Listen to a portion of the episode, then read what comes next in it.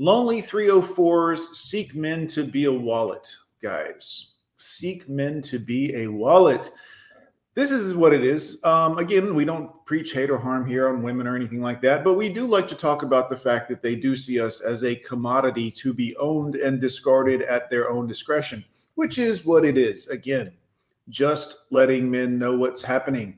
So, as many of you know here on the channel, the channel is experiencing a little bit of a shadow banning. Uh, last month, I think we gained 800 subscribers. This month, we've gained 45.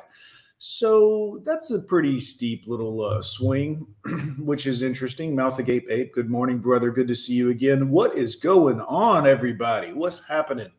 So I want to show you this lovely, lovely young foldable woman here who is has a YouTube channel here on YouTube. Don't worry, guys, she's not being shadow banned. As you can see on her channel here, she is fully monetized, ads running on her channel. Um, on this particular video we're talking about here, uh, she has 51,000 subscribers, so she's not having any problems here on YouTube whatsoever and her video is called How to Set Up an OnlyFans from Scratch, a step by step guide.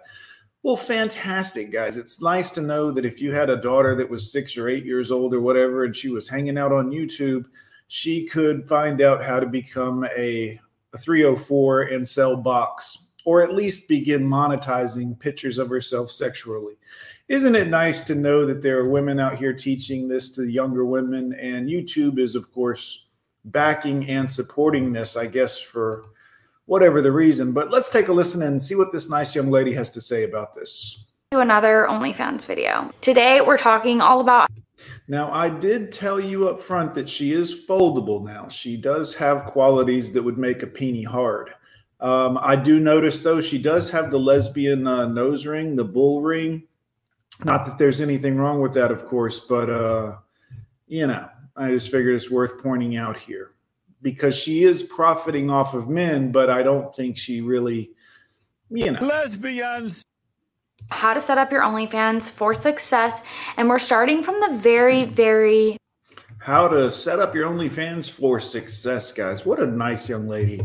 For success. Now, again, that is to profit off of the sexuality, to profit off the box. Now, old days of feminism, back in the good days of feminism, when they actually taught women to value themselves, um, be appreciated for their mind and what they thought and their feelings and their all of the things I would like my daughter to be appreciated for.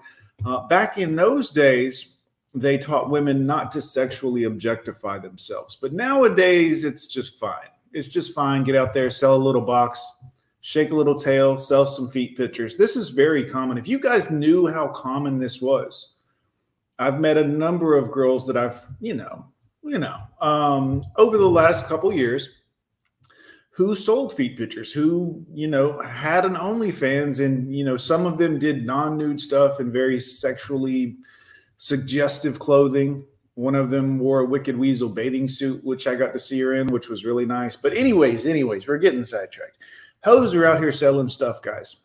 And the reason I tell you that is some of you are still looking for a good woman to wife up out here. And I'm telling you, you don't want to wife up one of these girls and find out she's been passed around on the $200 market.